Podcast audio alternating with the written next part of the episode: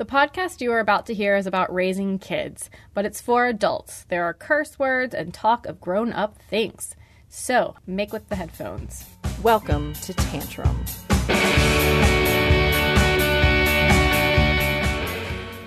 Hi, this is Jack, and this is my parenting moment of glory. I've always been pretty good about not cursing around my kids, keeping most of the profanities to a muttered under the breath level. But just as she was about to turn three, my youngest daughter, she got pretty whiny and more tantrum prone. One particularly bad day, she had been crying and whining all morning, wanting to do this and that. And without thinking, I said, Sweetie, if you don't stop crying, we're not going to do shit. And she immediately stopped crying and looked at me with a very intrigued expression on her face and said, I want to do shit. So obviously, I was really proud of that one. Tantrum is a podcast for grown-ups about raising kids. I'm Kate Sweeney. And I'm Allison Harney. Today we'll be hearing from Laurel Snyder, who read at our very first show at Kavarna in Atlanta, GA. Well, I guess technically Decatur, GA. Anyway, I decided we were going to do summer with no summer camp. And so I was like, okay, well, there's going to be this hour where they go for a walk. There's going to be this hour where they do journaling, like, which of course they were like, no, we're not going to do journaling. So the next day, I like went and picked the journals up after their journaling time, and it literally just said fuck, fuck, fuck, fuck, fuck, shit, shit, shit, shit, shit, bitch, bitch, bitch, mother, mother, mother, motherfucker. And then like, I hate mom. This journal is boring. Laurel rocked the crowd, which is unsurprising because she is great. But we began the night with a story from you, Kate, to explain why we even have this show. And here's where we'll start. She had learned about this thing called mom friends. Apparently, she read while pregnant, mom friends were really important to have. And the best time to make mom friends was during maternity leave. One blogger recommended taking advantage of the postpartum weeks to get out of the house as much as possible to meet other new moms. Actually, this blogger had used that kicky term, mamas, rather than moms. Our heroine really liked this. Mama seemed ballsier than mom, and that's what she wanted to be to retain that sort of ballsy or eggsy or you know, like whatever part of herself that no doubt a term like mother would swiftly eradicate. She wanted to be one of those mamas who breastfed in public and dressed her boy in sparkly pink and unicorns because fuck gender norms a mama who drank PBR at rock shows while carrying her baby around. Wait, not carry, but she had read the proper term was wear. I see some people mouthing this around the room, was to wear her baby in a, in a baby Bjorn or an ergo baby or a Tula or Lillebaby or Mai Tai or Ring Sling or Boba or like whatever. Yes, she would wear her baby at rock shows or art openings and such, stopping to breastfeed every now and then, taking sips of the PBR. Okay, well, maybe not all at the same time as she met these new mama friends while continuing to hang out with her old friends, of course, her old friends who would rave about how motherhood hadn't changed her at all. The blogger our heroine was reading said, You should use your maternity leave. Use it to find play dates, or if you didn't find them, organize them yourself. The blogger could not emphasize this enough. Finding friends during maternity leave was the way. The blogger herself had developed this close knit group of mom friends who'd become her new best friend she could call on for anything. And it had all been cemented during maternity leave. This made sense to our heroine, who read this blog while in like her sixth or seventh month of pregnancy, a time when it still seemed she could plan everything. After all, she was good at organizing groups. Although something of an introvert, she liked meeting new people. She had read about how the first three months of her baby's life would really be like a fourth trimester. But imagine soldiering through it with both tears and wry laughter with a group of cool, like minded local ladies at coffee shops and in parks. Maybe she'd take up knitting. This was the vision. And then she gave birth. And she was industrious. Just the first few days after having her baby, she walked miles worth of laps around her house in a stained velour bathrobe while sobbing. And in those days and those that followed, she logged hours on the phone with lactation counselors, taking notes that grew increasingly frantic and psychotic breakish looking, or trying to sleep while the baby slept, lying instead prone and tense behind her pages of breastfeeding notes, waiting for his cry that wry sense of humor, that was there too. At one particular two in the morning, she updated her online status to read, Sleep when the baby sleeps, don't cry when the baby cries. Her husband's aunt was the first to comment on this one. She had written in all caps, Cherish this beautiful time together. it had not been an ideal time to make new friends. Then she was back at work, and their kitchen became a staging ground for a rotating cast of plastic pumping parts and bottles, the freezer filled with pumped milk that was somehow never enough pumped milk. Her husband took to calling their house the dairy. She was alone during these months too, whether sequestered in the mildewed closet at work where she spent cumulative hours pumping and scrolling mama Facebook groups, or back at home making baby food and pumping and playing with her baby and nursing and pumping and taking a million photos of this child who had changed everything and scrolling through photo after photo as she pumped and pumped. And when this period ended, she emerged into a new self that felt at once familiar and brand new to her. Hello there, she said tentatively one morning to her reflection, with no idea how that reflection would respond. And although she had not spent the earlier months making the new parent friends that she'd hoped she would, she knew she wasn't alone. And the mostly not child having friends she had, you know, she loved them. They had been true blue. But she found herself missing people she didn't know yet a community she hadn't found yet.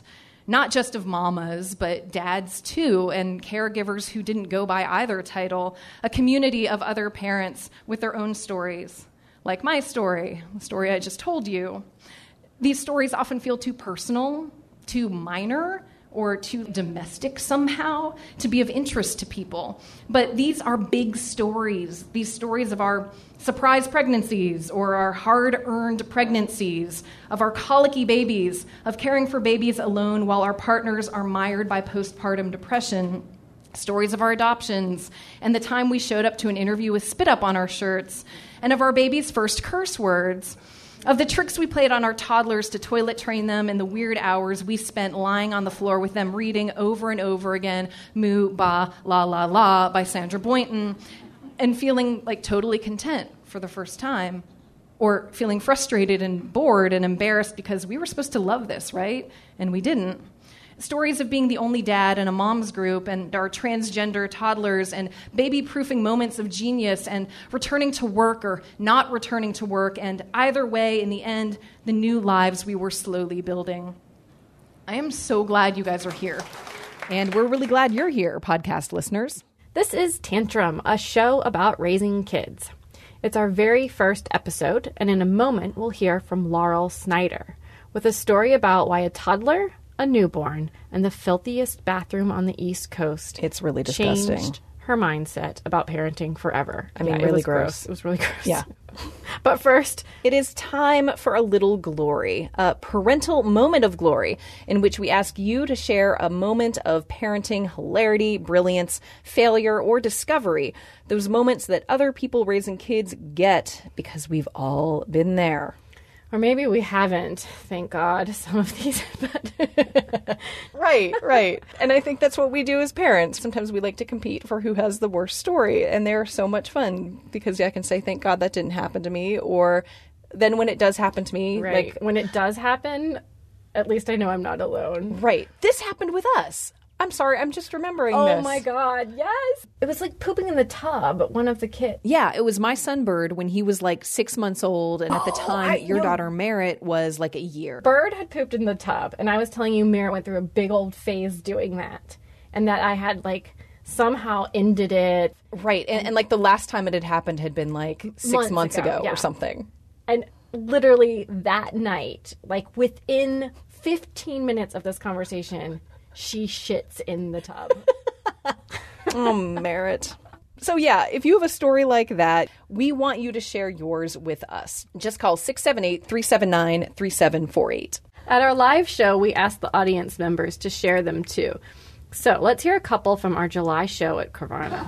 Allison, do we have any uh, parenting moments of glory from our audience? Oh, you guys rocked it. You guys are fantastic. Okay, wait. I just want to cut in real quickly here to explain that this was our very first show, and I had no idea if anyone would write down any parental moments of glory to share, or if you know, I'd just be like up on the stage, whistling and kind of staring at people who were staring back at me, and you know, just slowly getting more and more depressed. Um, that's not what happened. The crowd totally buried us in awesome stories. Yes. Anyway, back to them. All right, so I'm going to read three of these. Okay, so this is someone who chose to remain anonymous, and that's fine. This person writes um, My parenting moment of glory is on the last day of school this year, I saw I had five missed calls as I was getting dressed at the OBGYN. Then I saw a text from one of our 17 year old sons that they had had a car accident and had hit a priest. This person continues, damn autocorrect, it was a Prius.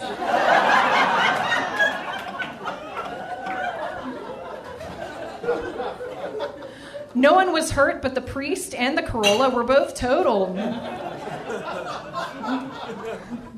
P.S. They were skipping Spanish class when the accident happened. Thank you. this one is from Charlie. Charlie says, My parenting moment of glory is right after my daughter was born, they handed her to me and sent me out of the room while they stitched up my wife. A woman was cleaning the operating room next door, listening to a radio and singing at the top of her lungs, If you like it, then you should have put a ring on it. I looked down at my moments old daughter and said, That's Beyonce. She's our leader.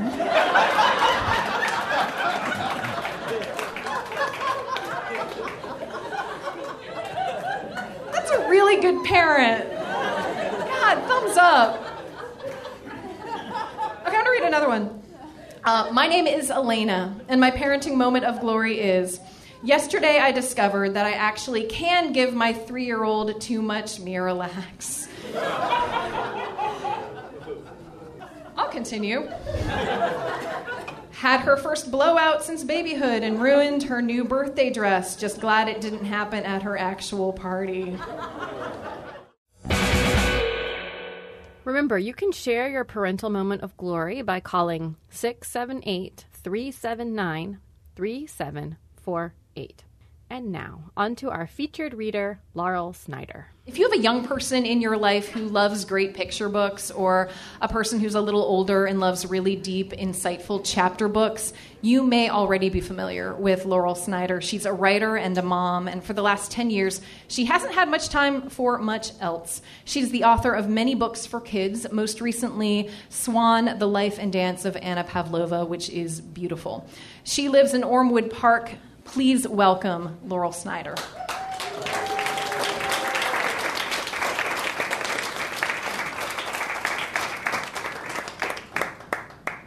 Hello. So thank you so much to Kate. This is so awesome and cool, and I'm so glad you're doing this. And uh, thank you to the other readers and to all the people who called in and everything. This is just a great idea.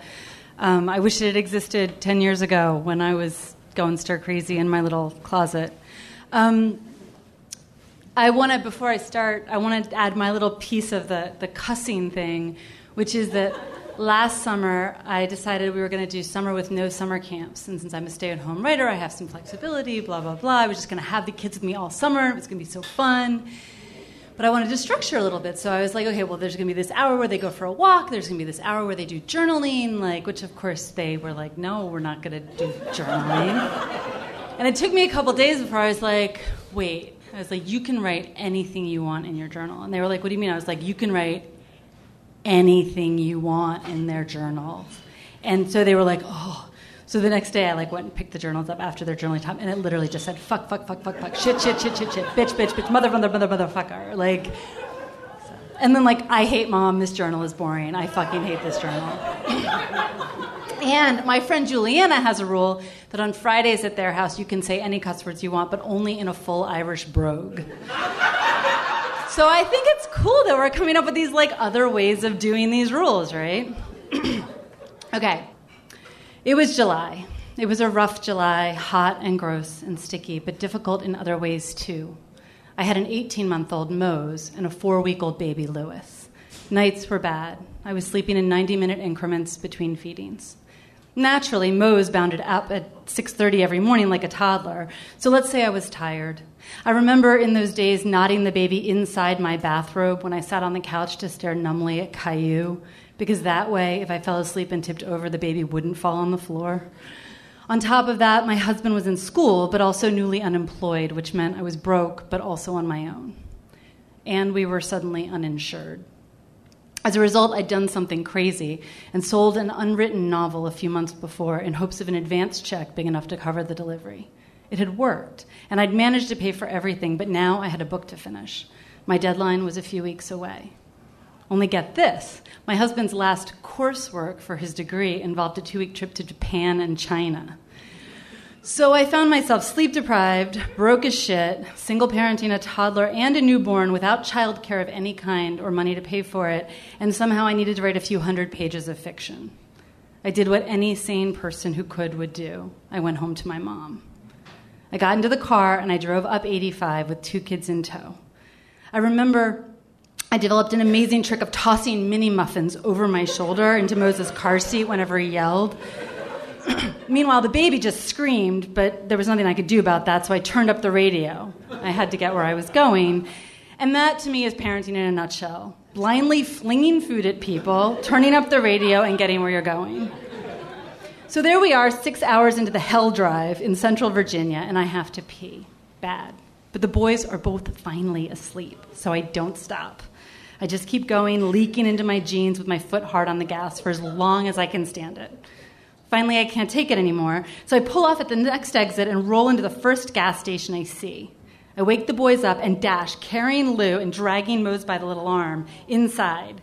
There's no time for a stroller, there's no time for a Bjorn. I'm about to wet myself. It's raining, but I don't stop for an umbrella because I can't hold it. Of course, people stare at me as I race in, soaking and wild eyed, and of course, the bathroom is occupied. But at last, the door opens, and I get inside, and the bathroom is disgusting. It's a single stall, filthy concrete, like you know, no tile or anything. It's one of those things where there's like a shower head coming out of the wall because somebody, I guess, takes a shower there. There's cigarette butts everywhere. It smells like a latrine. And for a minute, I don't know if I can do it.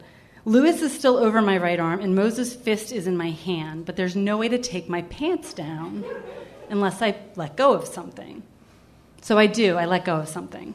I drop Mose's hand and I whirl around as fast as I can, sink onto the toilet seat, and pee so hard, like pushing the urine out of me. I squeeze my eyes shut, and there are tears of joy and relief, and it feels like I'm peeing for like 10 minutes. So good. And then I hear Mose say, Mommy? And when I open my eyes and look, he's standing in front of me, holding up a very old, very used, very rotten tampon. He's holding it by the string, and it's dangling like a dead mouse, like by a tail, and it's swaying in front of my face. And he's so proud, he's beaming, he's curious, he doesn't know what it is, he's found something new. Instinctively, I bat it from his hand, so now he's crying and I stand and I yank my pants up without wiping, and I jerk the baby around, so now he's crying. And then I realize I have to put the baby somewhere so I can wash Mose's hands, because otherwise he's going to stick his thumb in his mouth. So I lay Lewis on the ground, and I wash Mose's hands, and I wash my hands, and I scoop him up, thinking, well, I'll like I'll wipe the baby down with wipes in the car. And then we run back through the rain so I can strap them into their car seats and sit in the front seat and weep. I just shudder in the seat, all by myself. The kids are screaming. I can't, I can't do anymore. Face and hands, it's too much. I'm too tired. I'm too alone. I'm too broke. I can't handle it. And now this proof, if I ever needed it, that I can't handle it. And this is the story that I wanted to tell you guys tonight.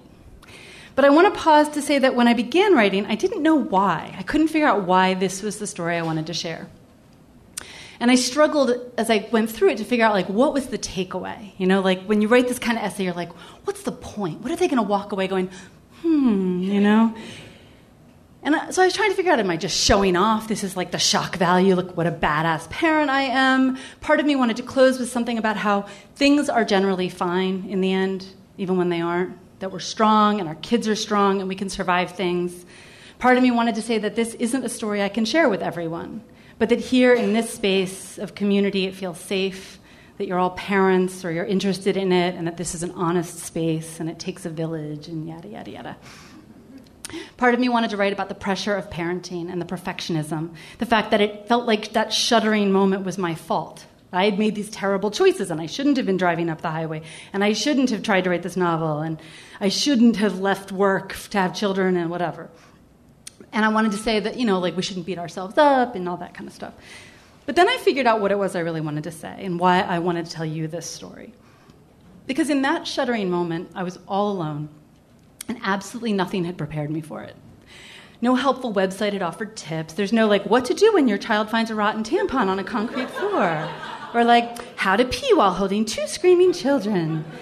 I was beyond the scope of the helpful advice my mom and pediatrician had given me. I was beyond what to expect when you're expecting. I had to do this by myself. And I did. Of course I did. As soon as I stopped shuddering, I figured out what I needed to do next.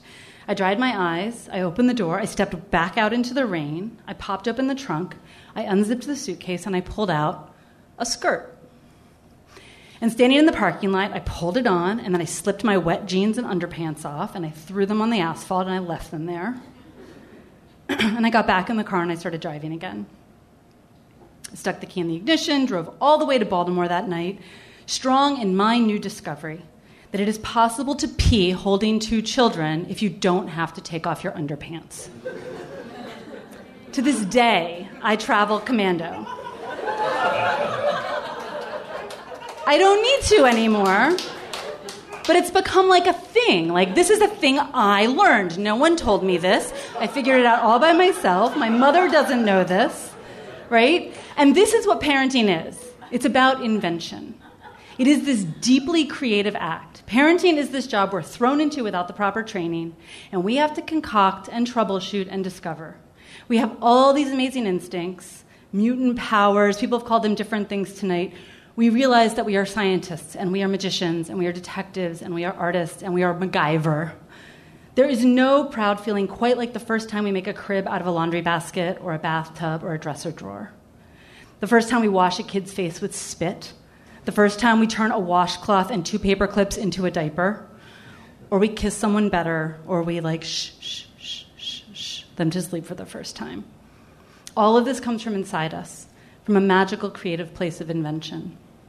Parents get sold a lot of shit contraptions to make us optimal, books to tell us what we do wrong, books to tell us how to be better or how other people are better. Grandparents and Facebook groups discuss the ways that other people have responded to these moments that we're in. But it seems to me that so often all this noise gets in the way of our own very perfect instincts. Parents are problem solvers. It's this gift, this skill that somehow comes to you when you have to take care of a child. Parenting is about staring into the fridge and seeing a carrot, some stale rice, and half a leftover burrito and thinking, how am I going to make this a meal? It's looking into a summer with no money and trying to figure out, like, well, how am I going to make this a vacation? Staring at a flat tire or a broken bone or a puddle of vomit or an empty bank account and reassuring everyone that things are going to be fine and believing it. Because it's true and you know it that all you have to do is be bigger and braver and stronger and more creative than you've ever been before.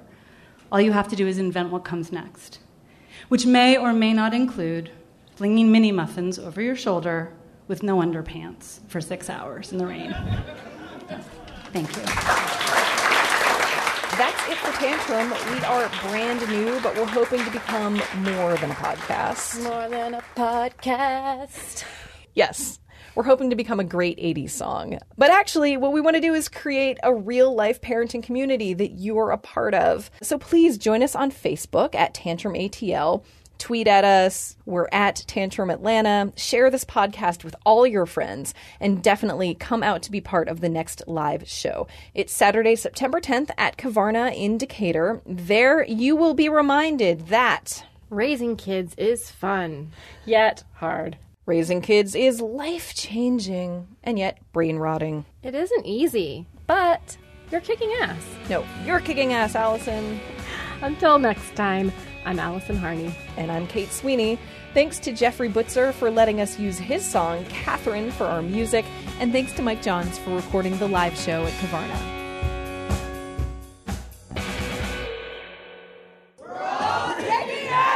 Yes, thank you. Have a wonderful